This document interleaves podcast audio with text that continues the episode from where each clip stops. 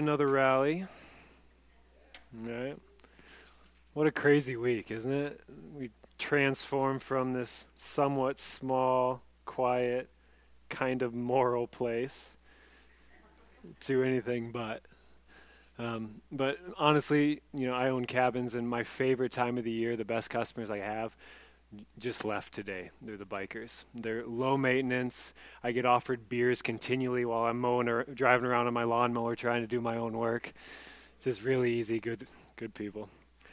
Sweet. Well, my name's Evan, um, and before I get into the series that we're kind of been looking at, uh, we're going to have a night of prayer, like community prayer, uh, on August 24th. It's like two weeks from now. It's on a Thursday from six to seven. I just I've been sensing for a little while now that things are going to change with this community. I just in a deeper spot I'm just feeling that something new is is coming.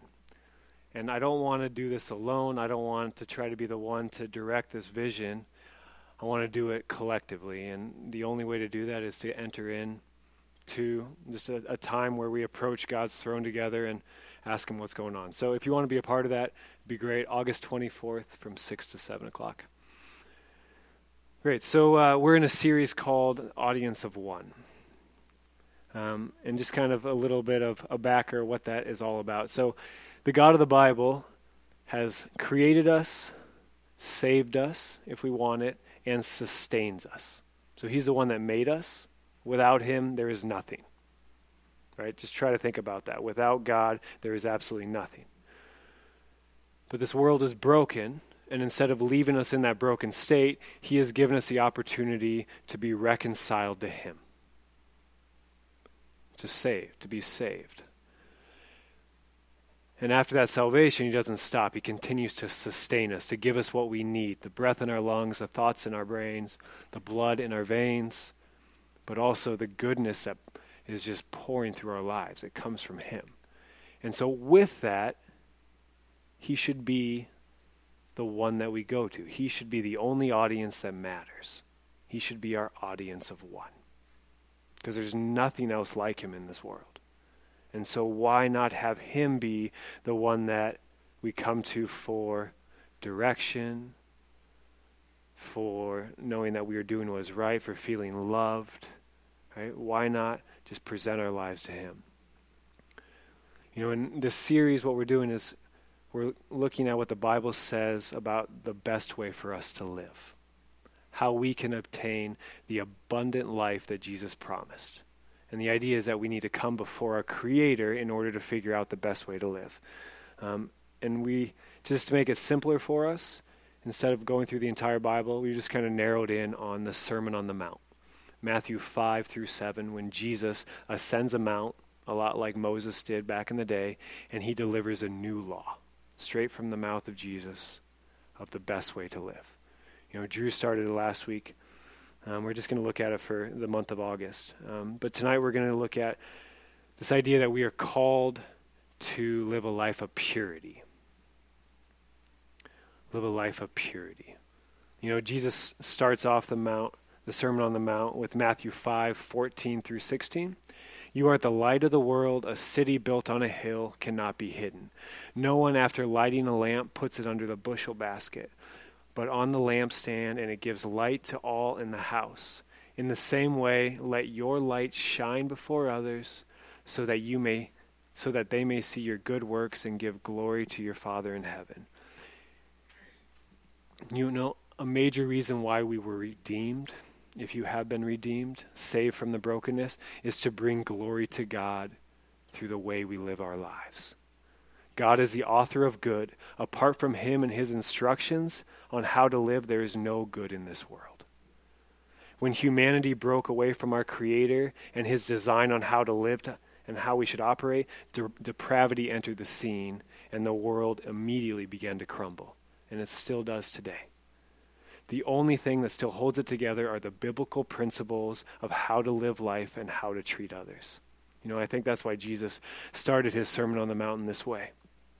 By living according to our Creator's design, we have an abundant life, one full of contentment and purpose. That's truly what I think we all deeply want in this life. One of the byproducts of this type of life is bringing glory to God, allowing the quality of our life to be a light that shines before others, giving glory to God. You know, and one of the instructions that he gives us is to pursue purity. Purity defined, it's simple freedom from contamination, freedom from corruption, freedom from the things that destroy and eat away at the goodness of this life. And we're going to be kind of looking at four verses Matthew 5 27 through 30. These are fun ones. You have heard that it was said, You shall not commit adultery, but I say to you that everyone who looks at a woman with lust has already committed adultery with her in his heart. If your right eye causes you to sin, tear it out and throw it away. It is better for you to lose one of your members than for your whole body to be thrown into hell. And if your right hand causes you to sin, cut it off and throw it away. It is better for you to lose one of your members than for your whole body to go into hell. Real lighthearted verses, right? The kind that you read to your three year old as they go to bed. Again, who did this come from? God Himself. So it requires some real consideration because there's got to be value in there. So we're just going to pick this apart. We're going to look at the first two verses. If you want to go to the next slide, Michael, just to kind of narrow it down. You've heard it said that you shall not commit adultery, but I say to you that everyone that looks at a woman with lust has already committed adultery with her in his heart. So, what we see here is that Jesus is showing us the true standard of perfection, of righteousness, of being holy, the true standard of who our God is and what he desires. And Jesus openly challenges his culture's view on doing what is right. The Pharisees and other religious authorities had narrowed people's focus in on simply keeping what we call the letter of the law. So in this passage, they said if you do not commit adultery, if you do not go out and physically have sex with somebody that is not your, your spouse, then you have obeyed the law. You're good to go. You know, in the passage before this that Drew looked at last week, if I do not murder, therefore, like physically go out and take somebody's life, therefore I am good to go. I am righteous. You know, and we operate really out of a similar philosophy with our own forms of impurity. And we got a lot of different forms of corruption that operate on a regular basis within our culture. But I've just picked three tonight just to kind of give us examples on greed, lust, and anger. Now, greed is this idea that we think that money or possessions is what's going to truly make us content and happy. We don't have to be like Scrooge, right, who wants everything and denying even the poor little pauper. But the idea of greed is that we just think that money is what is going to satisfy us. And we think that we are not greedy if we don't go out and buy that new car or that new outfit or that new video game. I did not buy it, therefore I am not greedy. You know, with lust, the idea of sexual immorality, I did not go out and have sex with so and so, therefore I have not lusted. And in terms of anger, I did not yell at my kid. I did not push him away. I did not swear at my spouse. I did not get in the face of my boss, employee, coworker, teacher, friend. Therefore, I have not been angry. But Jesus shows us that keeping the law externally does not make us perfect. Our minds and our emotions play a major role in our inability to live up to God's standard, which is perfection.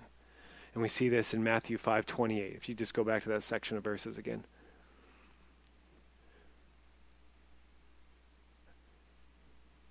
Getting closer. It's uh, just the second one. Yeah, Matthew 5:28. That works too. But I say to you that everyone who looks at a woman with lust has already committed adultery in her heart, with her in his heart. So for the audience, he says that, you know, the commandment against adultery uh, lust is broken the moment that you think lustful thoughts. The commandment against do not murder is broken the moment that you are angry with him. And so the same applies for us. Greed wins out when we spend hours looking at the things we want. Even though we didn't purchase them, we have spent an inordinate amount, amount of time just desiring these things with the intention of them making us more happy. Lust occurs when we give a second look to that attractive person that just walked by. Anger is in control when we silently swear at our kids or judge our spouse or our friends, when we picture ourselves yelling at our boss, our coworker, our teacher, whatever. This shows us that the reality of imperfection shows us the reality of our imperfection and the impossibility to live the way that God has designed us to live. Our imperfection is far more than the way that we act externally. It's just as much in our minds and our emotions. You know, we are a major part of the reason why this world is so broken. There's no need to end there, right? Like, how terrible would that feel? How condemning. That's the beauty of God. It's the beauty of His story laid out in the Bible. This shows us that we are in need of a Savior. It seems to me that this is why Jesus said what He said on this mountain to show people their inability to live up to their end of the deal. To make it blatantly obvious that our relationship with the perfect God is fully contingent upon someone or something else. To show us that we need a Savior. Think about the amount of times this week that you thought things you shouldn't have thought lust, greed, anger, right? And it goes on and on. This is who Jesus is and exactly what he has accomplished. Regardless of the greed, lust, or anger that rolls through our minds, we are fully atoned, forgiven for past, present, and future thoughts if we trust in the redemptive power of Jesus through his death. 2 Corinthians 5:17 puts it this way. Figured I'll stop talking. Let's just look at the Bible. So if anyone is in Christ, believes in him, put their faith in him, there is a new creation. Everything old has passed away. See, everything has become new. All this is from God, who reconciled us to himself through Christ and has given us the ministry of reconciliation. That is, in Christ, God was reconciling the world to himself not counting their trespasses, sins, imperfections against them, and entrusting the message of reconciliation to us. So we are ambassadors for Christ, since God is making his appeal through us. We entreat you on behalf of Christ, be reconciled to God. For our sake, he, God, made him, Jesus, to be sin who knew no sin, so that in him we might become the righteousness of God. That righteousness is perfection. So by trusting in Jesus, we become perfect in the eyes of God, which is just mind blowing. And it states in there that everything old has passed away, see, everything has become new. But it's important to recognize that he is talking about our spiritual nature, who we are within our souls, that immortal part of us. We have been made new, but we are still battling our flesh. You know, I really like the way Paul puts it in Romans 7. This is Paul talking. Think about Paul. We think he's perfect. He's an amazing evangelist. He's done so much for the gospel. This is like 20 years or so into his ministry. And he says, I do not understand my own actions, for I do not do what I want, but I do the very thing I hate. Now, if I do what I do not want, I agree the law is good.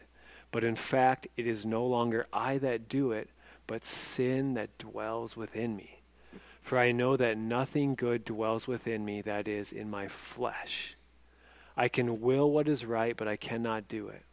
For I do not do the good I want, but the evil I do not want is what I do. Now, if I do what I do not want, it is no longer I that do it, but sin that dwells within me. Now, this passage is worth some meditation, contemplation, right? It's kind of fun to say over and over. It's almost like a tongue twister. But there's just such insight into who we are in this. I do not do the good I want, but the evil I do not want to do is what I do. Right? Anybody relate to that? And this idea is that even though if you have been redeemed, you have been filled with the Spirit of God. God Himself, the creator of all, lives within you. He influences your mind. But your mind has been trained, been built up by years or decades of faulty living. And it still goes off of those belief systems that our culture supports and encourages. And so the battle within us is between the spirit, that holiness that is within us, and our mind that was born into a corrupt world. You know, because we have been given free will, we still have the ability to choose who we're going to follow our Creator or the patterns of this broken world. Because this battle exists, and it does, is why our lives are so tormented at times is because of this battle that rages within us. Because this battle exists, Jesus calls us followers to a higher pursuit of purity in this life. Let's see what that is, Michael. Matthew 5, 29 through 30.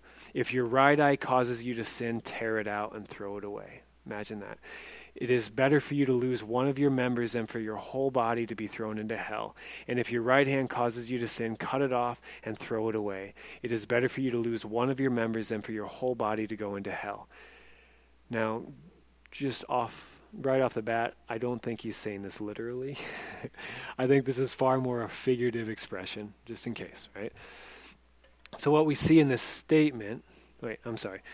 This battle has nothing to do with our the state of our souls, that eternal part of who we are, or God's view of us. We are not called to live by His design to make Him like us more. Right? From cover to cover, I do not see a God that looks to reward us because we behave the way He wants us and punish us if we don't. The battle for purity has everything to do with the abundant life that we seek and the glory that we are created to give to our Maker. In this statement, Jesus shows us the seriousness in which we are to approach this life. Yes, God's grace is everything, and without God, we have nothing. However, we are called to take this life seriously. We should be willing to make major sacrifices in our pursuit of living in accordance to God's original intention for us. This is how Jesus described life to his followers. Luke 9:23, please. Jesus himself talking to Peter and John, all those guys. Then he said to them all, If any of you want to become my followers, let them deny themselves and take up their cross daily and follow me. What an invitation. To deny yourself, those urges, those desires that you have within you that you want to fulfill, and take up your cross. Think about what the cross was to them, to Jesus at that time. Right? It's a form of laying down your own life. And the way that Jesus took it on was he was laying it down for other people. So living a selfless, sacrificial life daily is how we are to follow Jesus. You know, it's never easy to make sacrifices. Whether it's spiritual, physical, it doesn't matter. It's not easy. However, the benefits of the abundant life and bringing glory to our Creator far outweigh the instant gratification of greed, lust, anger, so, how do we do this? Really, it comes down to the moment. The battle we fight is a battle of the moment. The choices we make in the moment is how we fight the battles against the evils of this world. When the moment arrives and greed, lust, anger rear their beautiful heads, which they are beautiful in the moment, this is when we come face to face with this battle. Do I give in to my impulses and fleshly urges, or do I surrender to the Spirit's leading to pursue purity, righteousness, God's design? Let me give you some examples. Whether or not you struggle with greed, lust, anger, right, just fill in the blank with whatever tendencies you have. In terms of greed, do I look at another online sale? Do I flip through another Pinterest board? Do I go into that world of the things that I want? Do I window shop for another five minutes? Do I drive around the car lot yet again? Or do I spend time alone with God, seeking contentment in what I have already been given? That is a battle of that moment. In terms of lust, sexual immorality, do I give another glance towards that attractive person that's sitting at that table next to me? Or the seductive ad that happens to pop up every 10 seconds on my computer? Or do I keep focused on what is good in front of me and healthy? Do I close my browser and ask God for help in overcoming this temptation? In that moment, that decision that you make is how you either win or lose the battle of that moment. in terms of anger, when somebody is upsetting you, and people do it all the time, whether it's kids, bosses, right? Spouses, neighbors, random people. Do I silently yell at them? Do I allow my emotions to take control and visualize everything I want to do and just let that storm rage within me? Or do I ask God for patience and the strength to love that person in that moment? You know, the battle for our minds is fully dependent upon the choices we make in the moment. And it comes down to surrender. Do you surrender to your fleshly tendencies or do you surrender to your Creator and His plan for how to live? Know, we are continually being influenced by one or the other, the spirit or the flesh, and they pull us in opposite directions. You know, Paul puts it this way in Galatians 5 16 and 17. Live by the Spirit, I say, and do not gratify the desires of the flesh. For what the flesh desires is opposed to the Spirit, and what the Spirit desires is opposed to the flesh. For these are opposed to each other to prevent you from doing what you want. Let me just make this a little bit more clear. So the flesh directs us towards selfishness, whether it's greed, lust, anger, pleasure, whatever addictions you tend to gravitate towards, they direct us towards selfishness, momentary gain for the moment for ourselves. This type of living ends in loss. Think about what greed does it leads to discontentment. You think you're going to be satisfied the more you have, but the more you have, the more you want, and you end up totally discontent. Lust leads to a lonely, broken life with relationships scattered all around you. Anger leads to bitterness. And I heard somebody once say that bitterness is like taking poison and waiting for the other person to die. But the Spirit directs us towards selflessness, towards a life desiring to love God and others more, which leads to the abundant life. So when we fight against greed, we end up with contentment. We end up realizing how good we have it and how satisfied we are with what we have. Fighting against lust leads to healthy, satisfying relationships in which people will pour goodness into our lives. And fighting against anger brings the exact opposite. It brings peace for us eternally and love for the people that we are, are fighting against the anger for. This is why Jesus calls his followers to take such a drastic stance against impurity, because it leads to destruction, and what he desires is for us to have life and life abundantly. You know, it's incredible. Um, it, like if we end here, it, it's just kind of a, a bit of a weight upon us. You know, there's obviously it simplifies it by looking at the battle of the moment, and we can continually fight that battle, but it's kind of an overwhelming sense of man, moment after moment, I'm going to have to keep fighting this battle. How will I ever come to any sort of conclusion? And man, the grace that is poured upon us during this battle is significant and essential. The more we surrender to the Spirit and its influences, the more our minds are renewed and our lives transformed. Each time, each moment we choose God and His desires for that moment, we become more open to His influence for the moments that will follow. That makes sense? Think about dominoes. Instead of having to continually fight an uphill battle our entire lives, the more that we surrender to God's leading, the easier it becomes to stay surrendered to stay immersed in the abundant life. So, that battle that you will fight in the hours to come, if you choose the spirit over the flesh, it's going to push you down a road that's better and easier, a road of victory. You know, even though our flesh remains after our soul is saved, the Spirit is continually at work recreating our minds, destroying our fleshly tendencies, and turning us into God's original intention. This isn't me. This is 2 Corinthians 3. Now the Lord is the Spirit, and where the Spirit of the Lord is, there is freedom. We were just singing about this and all of us with unveiled faces.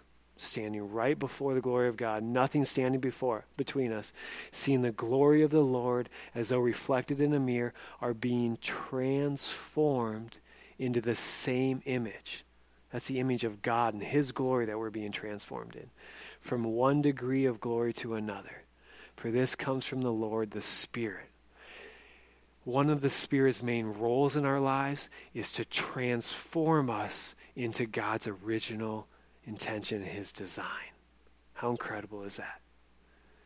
But it is up to us to make the choice to deny ourselves and daily take up the cross to follow Jesus. That's the beauty. It's the double edged sword to free will. It's a beautiful thing that we can choose, but our choices are what determine our lives. Let's pray. God, thank you for this moment, uh, for giving us life here in the now, just for allowing us to, to breathe and to think. Uh, thank you for being within so many of us, all of us, for being around us. You know, regardless of what comes tonight, we just surrender to you right now. We declare that you are our creator, our savior, and the one that sustains us and we desire your influence over anything else. We desire to be led by you into a better life. We desire to give you glory and not take the glory ourselves. Spirit, work within our minds. We give you permission to work within our minds and our emotions to transform us, to renew our minds, so that way we can better understand you and better live this life. Amen.